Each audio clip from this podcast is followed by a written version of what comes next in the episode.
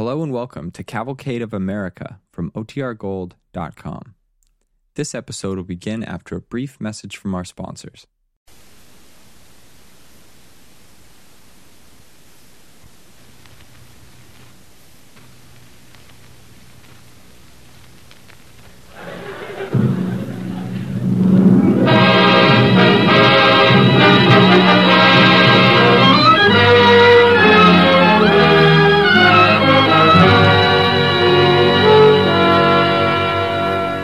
Presenting Bob Hope with Frances Langford and Jerry Colonna in Report from the Pacific on the Cavalcade of America, sponsored by E.I. DuPont de Nemours and Company of Wilmington, Delaware, maker of better things for better living through chemistry.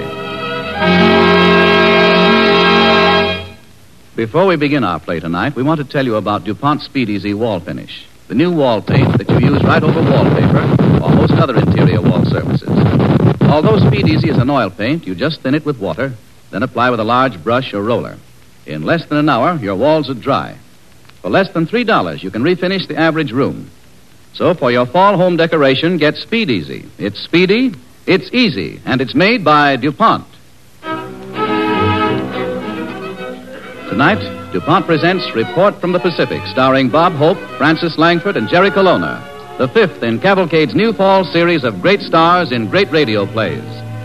And now, to raise the curtain on this evening's play, here is your Cavalcade commentator, Walter Huston.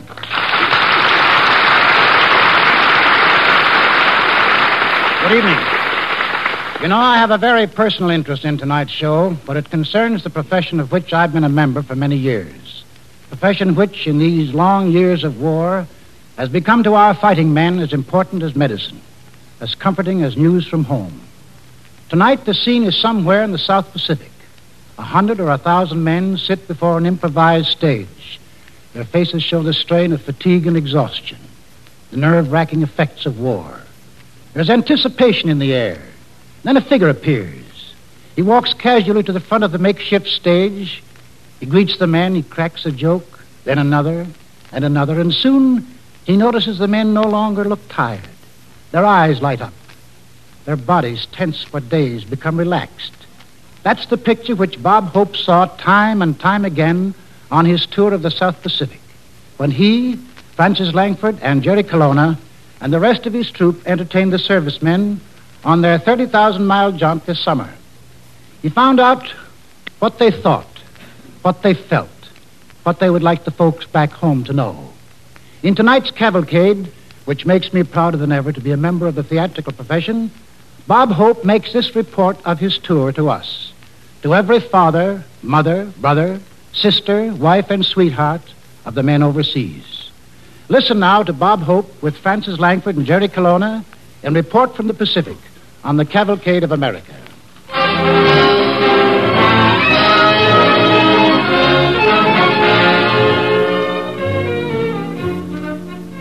Hamilton Field, California, July 10th, 02300. Tony Rom- Romano, your passport, please.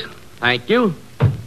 Frances Langford. Here's mine. Jerry Colonna. do you have any, uh, do you have any means of identification? Barney Dean? This is me. Patty Thomas? Yes, sir. Bob Hope. Is uh, this your passport? That's right. you haven't traveled for a long time, have you? Stick around, gang. We'll run into a straight man yet.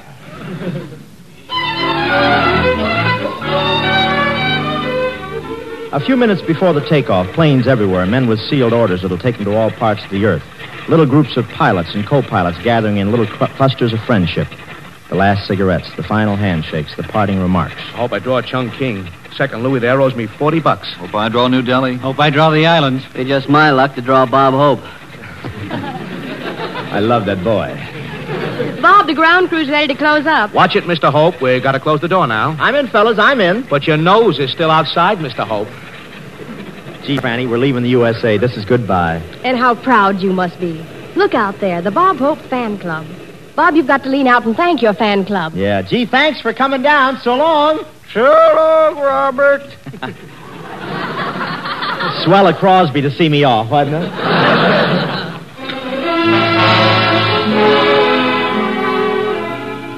Pearl Harbor. Not one of us had ever been to Pearl Harbor before in our lives. I was here at Pearl Harbor on December 7, 1941.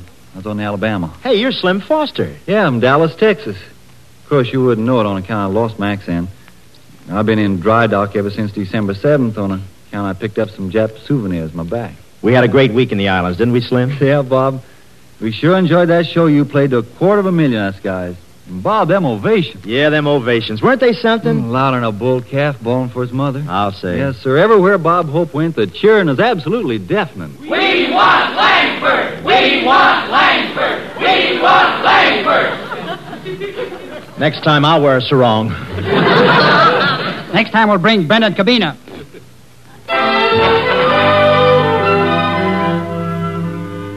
Folks, I want you to get a load of a place called Christmas Island. It's north of the equator, about four or five degrees.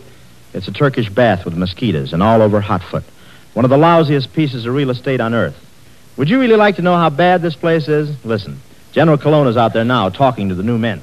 Men, I'll tell you about this island. Beware of poison snakes, scorpions, tarantulas, cockroaches, and blister bugs. Beware of the butterflies. Even their butter is poison.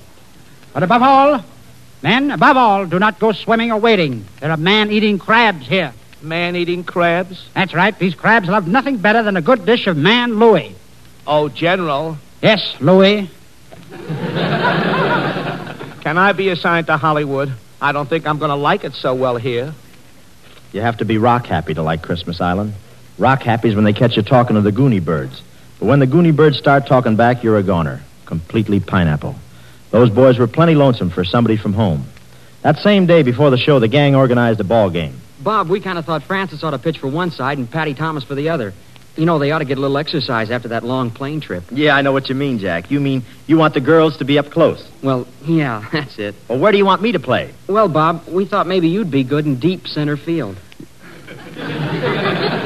No kidding. Frances and Patty had more drawing power than the Cards and the Browns. I played seven innings before I realized that I was the only one that cared who won. Playing ball with guys who've been specializing in throwing hand grenades and seeing that back home again look come into their eyes. Well, you don't forget a ball game like that. And something happened on Espiritu Santos that we're never forgetting. I'm Captain Andrews in New York, a medic here in Espiritu Santos. Look at this wood. See that kid getting plasma transfusion? Kid nothing. Look at him. He's 24. Out here, you can be old at 24. Right now, Bob, Francis, Jerry, and Tony are standing around his bed. His name's Maury. He's from Brooklyn. Hiya, Maury. Hiya, Bob. Hey, what's that tube doing in your arm? Doc giving you the raspberry, huh? Yeah. Feels good, too. You remember Jerry Colonna, Maury? Sure. Professor Colonna. Big mustache. What's doing, Professor? Well, Maury, we're having a wonderful trip and meeting lots of swell guys. Frances Langford's here, too. Hello, Maury. Can I hold your hand? Feels better than plasma. You've been singing, I bet, Franny. I'll say, Maury. We just gave a show here. I must have sung I'll Be Seeing You a hundred times. I'll be seeing you. All the old familiar places. A hundred times, huh? Well, Maury, I meant to say a 101. Tony? I'll be seeing you in all the old familiar places that this heart of mine embraces all day through.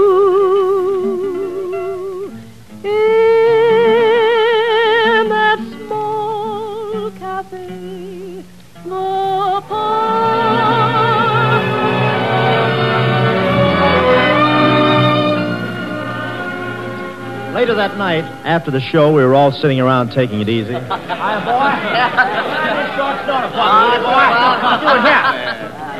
boy. Hey, Doc. Come on in, Doc. I bet you folks plenty tired. Yeah, we're a little numb about now. Say, Bob, remember that kid you saw getting plasma? Yeah, what was his name again? Maury? Yeah, that's it, Maury. Yeah, he uh, died a few minutes ago.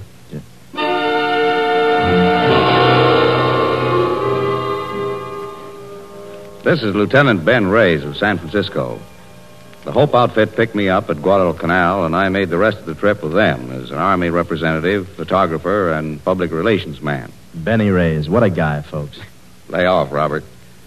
Being a photographer, let me focus on a scene on Guadalcanal. An important decision is being made. Well, Hope, this is it. Colonna? What's wrong? I hate to say this, Hope, but we must have it out. Oh, but Jerry, we've been together for years. Nevertheless, we must have it out now or never. Have what out? Wisdom tooth. It's killing me. Bob takes Colonna to an army dentist in the jungle. Who else but a jungle dentist could get through the foliage in that upper lip? Here's the professor in the chair, mouth open. The dentist pokes his hand inside and presses on the tooth. Uh, does it hurt when I do this, Mr. Colonna? Oh, it's all right. Yeah, it is infected. Now, first uh, a shot of Novocaine. Ow! Then the pliers. I got a good firm grip on it. Now, here goes.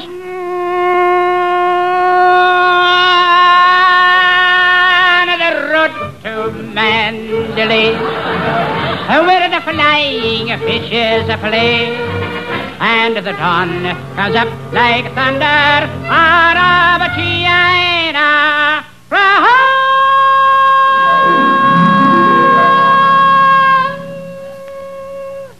All clear.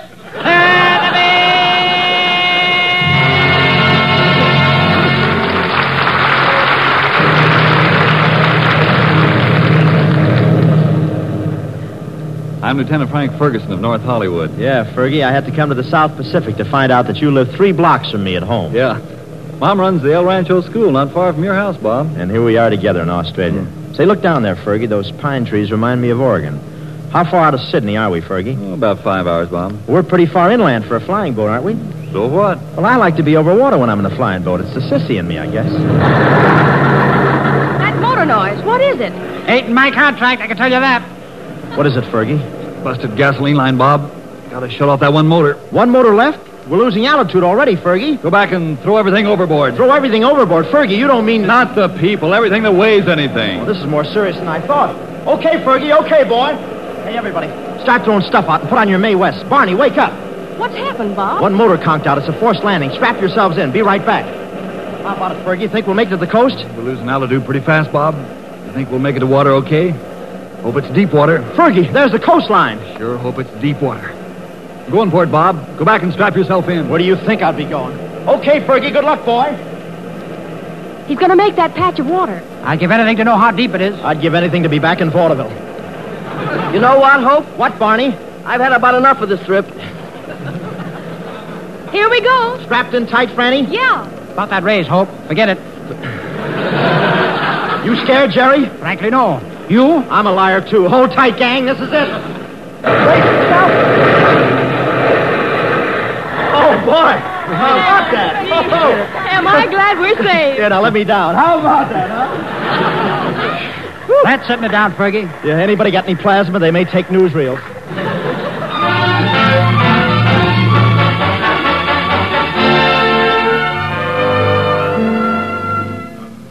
You're listening to Bob Hope, Frances Langford, and Jerry Colonna in Report from the Pacific on the Cavalcade of America, sponsored by E.I. DuPont, de Nemours and Company of Wilmington, Delaware, maker of better things for better living through chemistry.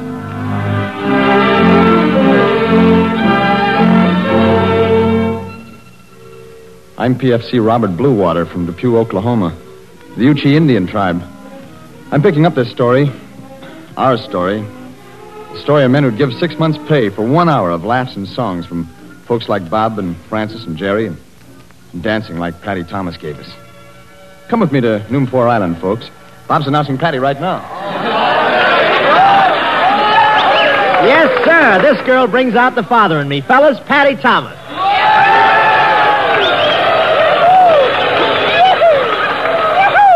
Me fellas. too. Yes, sir. Hiya, fellas. Hello, Bob. Well, Patty, how do you like it here on lovely Noemfoor Island?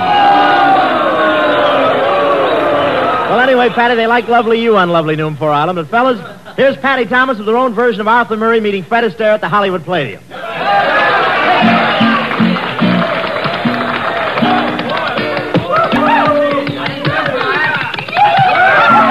I'm glad to see so many of you fellas interested in tap dancing.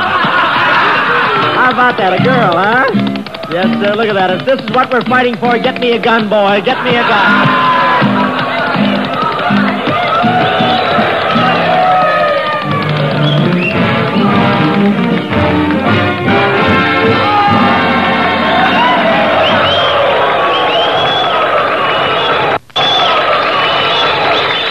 Thank you, Patty Thomas. And, fellas, isn't it wonderful that Frances Langford and Patty can make the trip? I understand. I understand they're the first girls ever to land on Noemfoor Island. Boy, won't Eleanor be mad, huh? no kidding. It's great to be here with you fellas. I wanna... Hey, hey, what was that? I'd have sworn I heard a gunshot.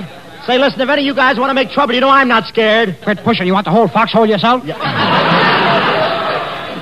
Hey, Bob, what do you think? They shot a Jap only 1,200 yards from the stage. They shot a Jap 1,200 yards from the state. Taxi! Taxi! I'm getting out of here. Wait a minute, wait a minute. Who's nervous? Let's get on with the show. Professor Colonna, what are you doing here? Well, Hope, I'm a union organizer for the Plumbers Union, but I'm not doing so good. What's wrong? No plumbers? Worse than that, no plumbing. Oh, oh, Hello, Bob. Hiya, Professor. Well, little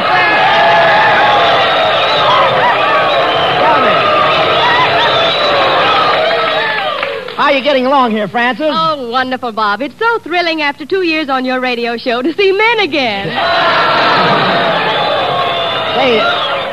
Say, Frances, about my laundry. You know that stuff I've been living in the last couple of weeks? I know you've got a lot of influence with the boys. You take care of my laundry? Yes, Bob, I did exactly as you said. I gave your laundry to a Marine and said, This is Bob Hope's laundry. Please have it back immediately. What happened? The Marine opened it up, took one look at it, and said, I'm sorry, the difficult we do immediately. The impossible may take a little longer.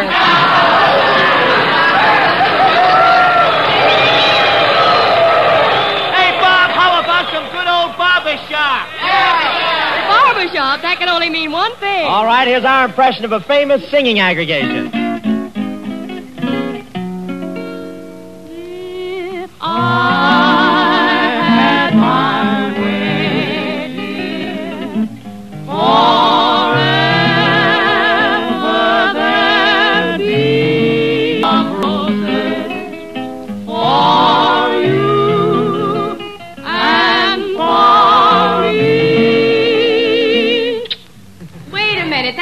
That in my contract. Read the small type. Go ahead.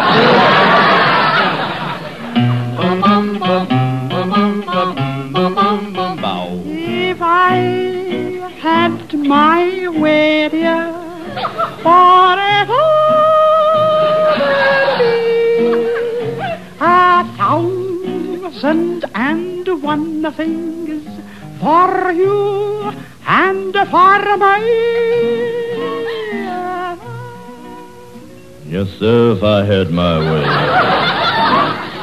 Man, if I had my way, I'd get a big pile of potatoes about as tall as the Empire State Building.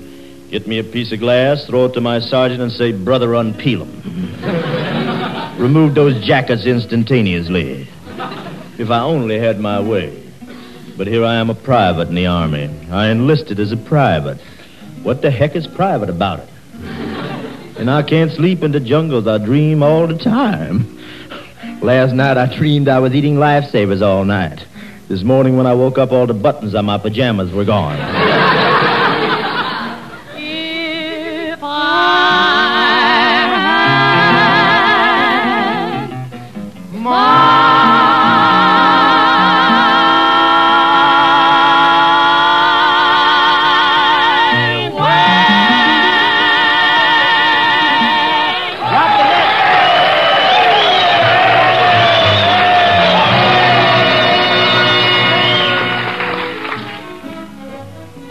Charlotte Mayfield, a Red Cross girl from Minneapolis. A lull comes in the music, and soldiers and entertainers both, leading the hard Pacific life, sit around in little groups and talk.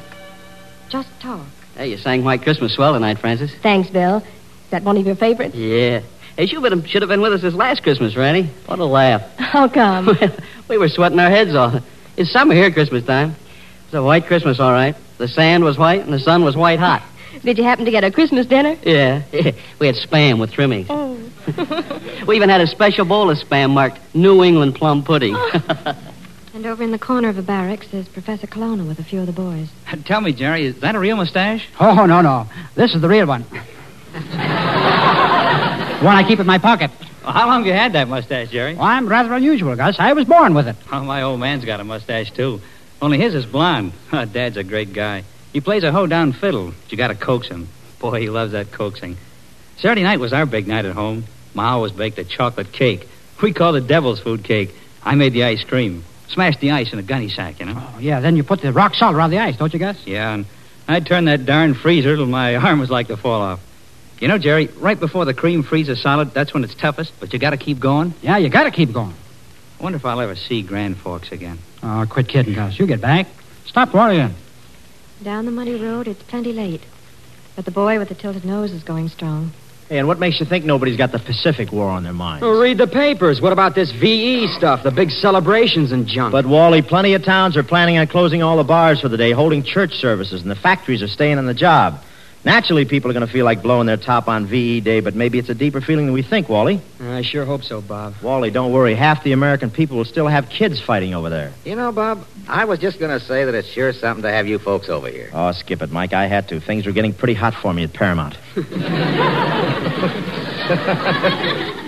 Well, honestly, I couldn't believe my eyes when I saw little Patty Thomas in that dancing costume. And Frances, looking like she'd just come out of the beauty parlor. Now, what's so hard for us guys to figure out is, uh, well, you folks didn't have to come, but you did. Somewhere else, I heard another kid make that remark. Yeah, it sure must be rough, Bob, finding all kinds of weather. Say, what's with you guys? You've dodged ack-ack over a bowel and been bombed and rained down, and you've caught malaria and eaten the same food month after month? You can't ring for orange juice in the morning paper down here in the jungle, you know. Sure, we're tired of flying, but we'll be home in a few weeks. You guys will still be here. Don't ever forget that. And say, we won't forget it either.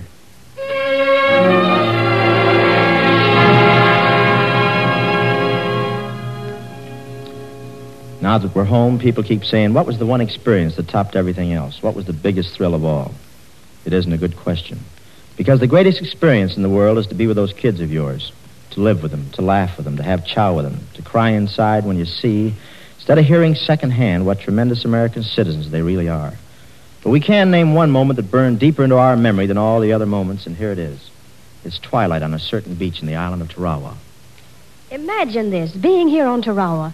And what a cute little outdoor theater this is. I wonder what the picture will be. Well, I'll look at anything but a road picture. I've heard Crosby's voice so often on the Army radio out here that I'll never look at a cheese sandwich again. After all, sometimes I get moody and feel like Sinatra. hey, kids, here's the picture.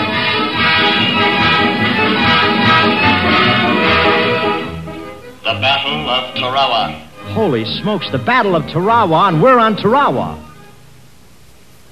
Look, the invasion boats.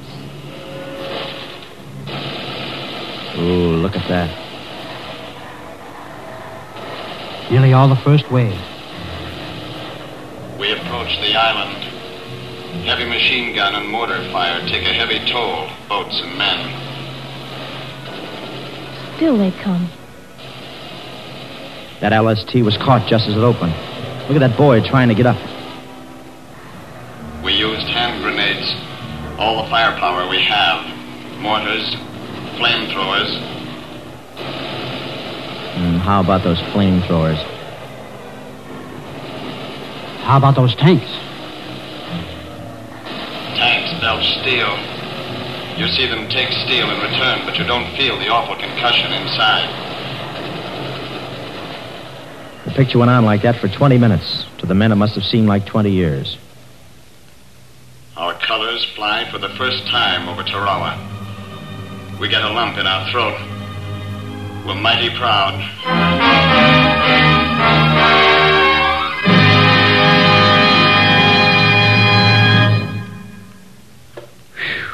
What a picture. And what a theater. Sitting on this beach, all quiet now, and seeing it when it was a great big chunk of hell, well, it's almost too much for a woman to bear. You can include us men in that, too, Franny. Look over there to the right, and there's a graveyard. Once the battlefield in the picture. See the white crosses? How about that, huh? There lie the actors in the Battle of Tarawa. That was the last picture they made, and, brother, it was their best.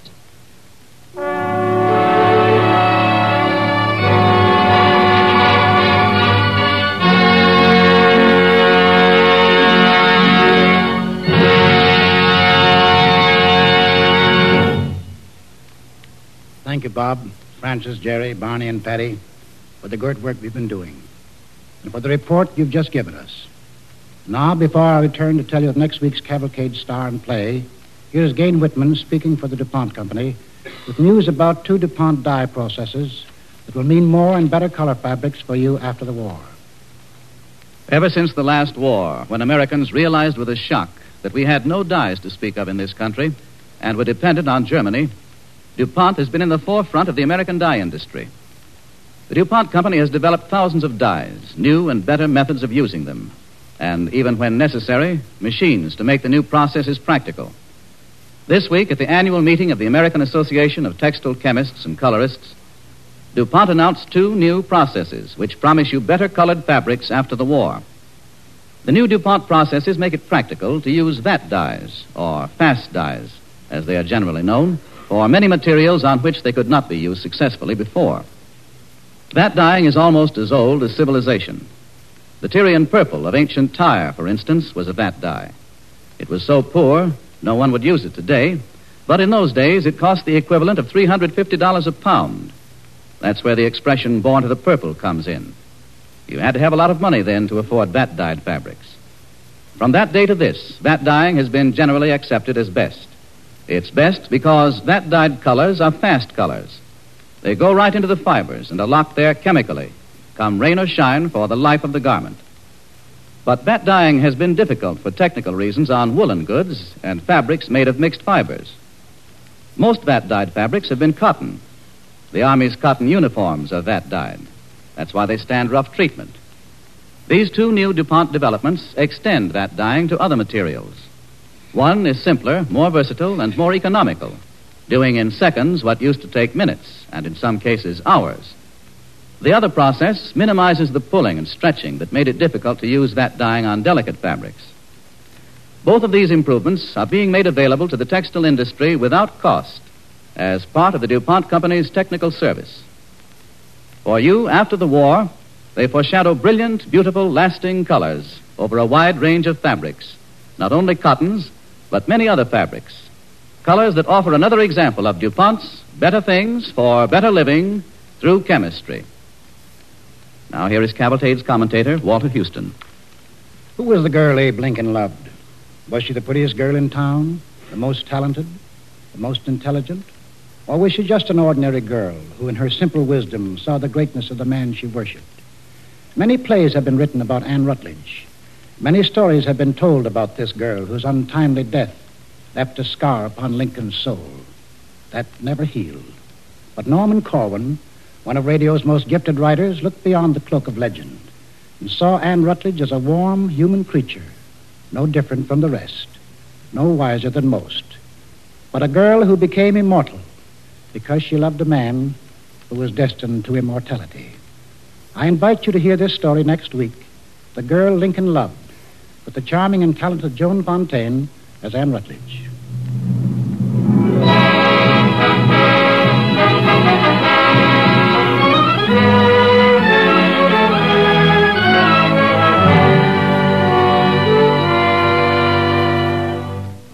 May I repeat Walter Huston's invitation to join us next Monday when DuPont presents Joan Fontaine as Anne Rutledge in Norman Corwin's poignant story, The Girl Lincoln Loved. In following weeks, Cavalcade will bring you Clark Gable, Loretta Young, Charles Laughton, and many other great stars. Tonight's Cavalcade story was written by Glenn Wheaton. The musical score was composed and conducted by Robert Armbruster. Bob Hope appeared tonight through the courtesy of Pepsodent. This is Gayne Whitman speaking for the Cavalcade of America, sponsored by E.I. DuPont, de Nemours and Company of Wilmington, Delaware, and inviting you to be with us again next week.